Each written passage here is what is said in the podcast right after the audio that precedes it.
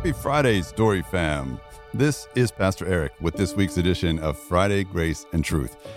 This has been a really fun week at the Story Church for lots of reasons, but especially because we kicked off our summer Bible study on the book of Revelation on Wednesday night. We had packed houses at both our campuses at River Oaks and at Timber Grove. People came out in droves to learn about the strangest book in the whole Bible, the book of Revelation. And I want to thank everybody that showed up. Uh, Pastor Gio and I had a great time teaching that to first class. Also, guys, this Sunday at the story is going to be incredible. Uh, we're going to continue our message series, Another in the Fire, trusting God to do the impossible. Uh, this message on Sunday is going to be about Rahab the prostitute. It's going to be, I think, really, I think it's going to be really touching and really approachable. So if there's somebody in your life you've been thinking about inviting to the story, this would be the perfect Sunday for their first visit. So be sure to extend that invitation to them. Uh, tell them you'll pick them up and take them home after, or take them to brunch, or whatever it takes. And then we'll see y'all uh, at the story um, at one of our services this Sunday morning. Now, let's get to this week's reflection. It's called The Last 5%.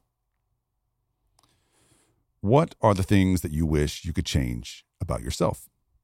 And I don't mean superficial things like I wish I was rich or I wish I was thin or I wish I could grow a beard. The last one is mine, by the way. I wish I could grow a beard. But what I really mean with the question is what do you wish you could change about the person you have become? Your personality, your tendencies, your character, your habits. I know that the world tells us we're all supposed to love ourselves just the way that we are, but there's nothing wrong with sitting down and taking stock of the things that you'd like to change about yourself. In fact, that habit can be the beginning of a turnaround. Making that list can be the beginning of a new start. So, one of the recurring themes uh, in the stories that people tell me as their pastor, whenever they're struggling in part of life, is um, I just don't understand why I am the way that I am. I don't know how I got to this point. I can't seem to control this part of myself. And most of the people that come to my office in some kind of crisis are generally highly functioning and well adjusted folks. You know, 95 or so percent of their lives is under control. But there's this other 5 to 10% of their character that's flawed in ways that, that, that they just can't seem to get their hands around. They can't seem to control it just that one little part of them, you know, um, while the rest of them is really under control.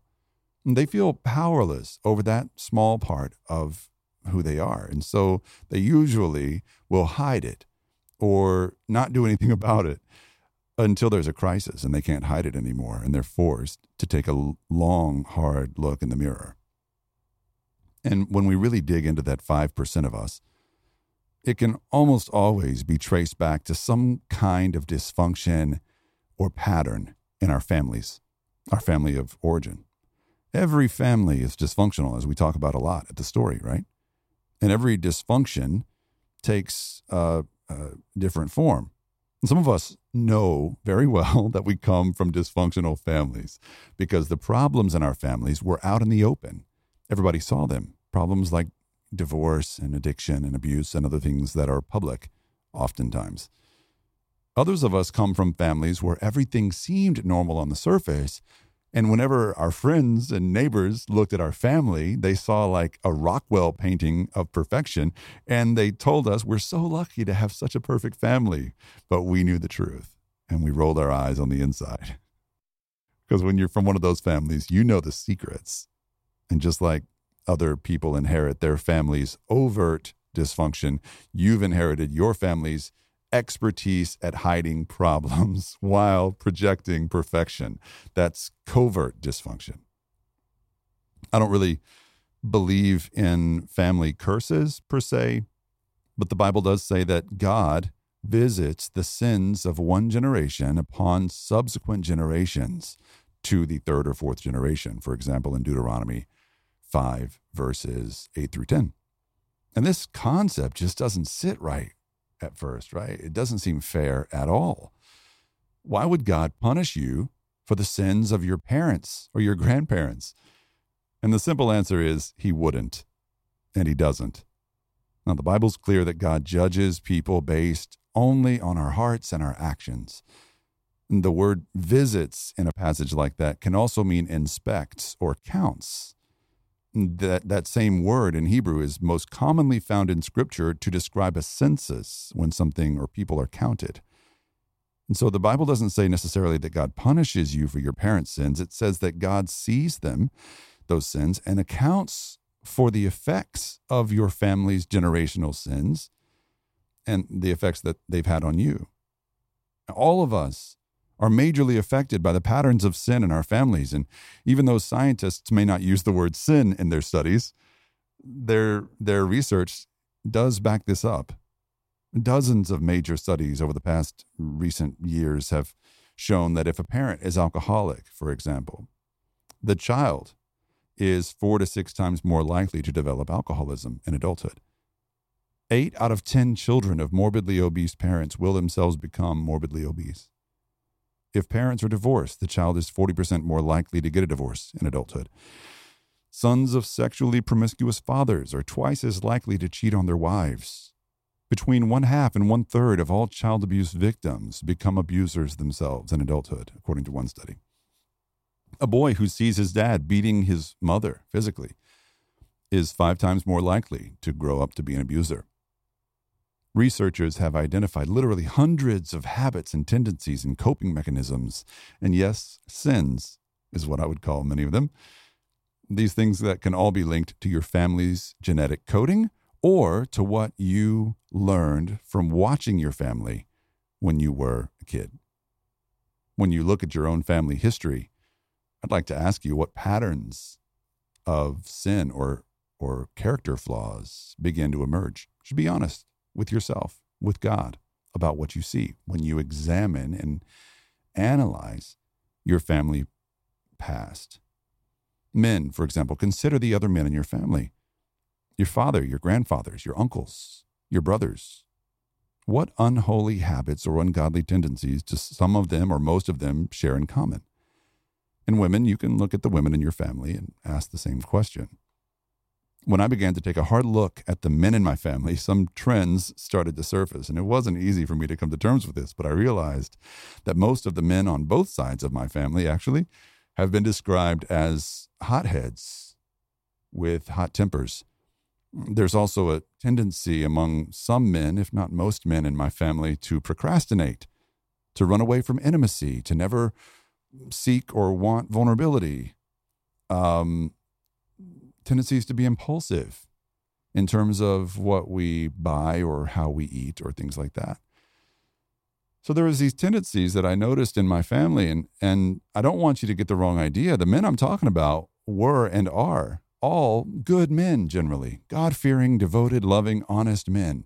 95% of the men in my family, I mean, 95% of these men are good. And, and the, the, the, the good men that I'm talking about, 95% of their character is godly. And, and if I'm totally honest, I can detect and name the same tendencies within my own heart. And I confess that, like other men in my family, I'm often tempted to give God most of me, almost all of me, 95% of me, but not all of me.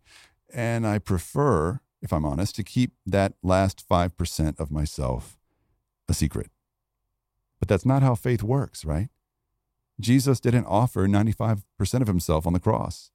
He gave us all of him in the hopes that we might give him all of us. So why do we hedge our bets with him? By holding back that last shameful part of our lives. 2 Corinthians 5 17 through 20 says, So if anyone is in Christ, there's a new creation. Everything old is passed away. See, everything has become new. I'm so inspired by this promise of God that anyone who is in Christ is a new creation. And so I've decided to spend part of this summer doing four things to break with the shame of my past. And I'll share them here. First, and I just want to say I'm inviting you. By sharing this, I'm not just divulging personal information. I want to invite you to join me on this quest, okay? The first step along this journey involves identifying your family's strongholds and patterns and confessing them. Every family has some particular struggle or seven or a thousand. And knowing what those struggles are and then confessing them to God is half the battle here, guys. The second thing I'm focusing on and is that it's important to assume personal responsibility. The easiest thing to do when you're affected by your family's generational sins is to blame somebody else, right? To blame your parents. It's my dad's fault I have a temper. It's my mom's fault I have a low self image. My relationship problems are my parents' fault or my grandparents' fault. No, no, you're no one's victim. You are accountable for your own decisions. And the sooner that you come to terms with that fact, the better for you and everybody else. Third, uh, the third step involves trusting the sufficiency of God's grace. And this is where we turn the corner because it means believing that Jesus really is who he said he was the Son of God, sent to reconcile sinners like me to God.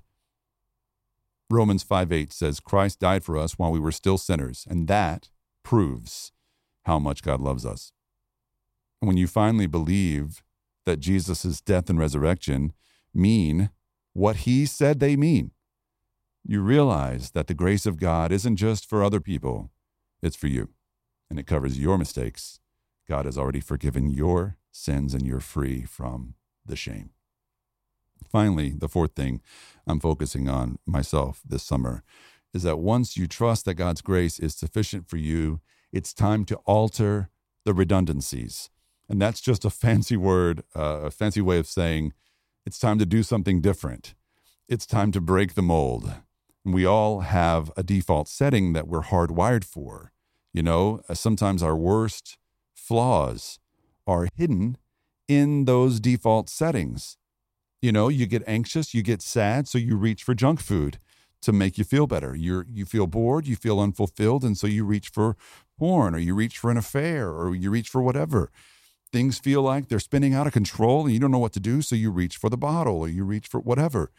There's a conflict at home. Instead of addressing it head on, you shut it down internally and you get passive aggressive or you isolate yourself instead of leading your family toward reconciliation. Listen, Jesus wants to change you, but you have to be a willing participant in the change. This means willingly switching off of default mode. Instead of doing the same thing and reacting the same way to certain triggers, you choose to take one step down a different and better path. You probably already know what you have to work on. You probably already got some kind of an inkling of what there is to, to work on in your life.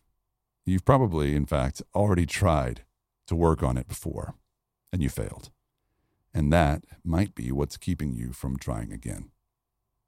Friends, this time can be different because this time you're not going to lean on your own willpower.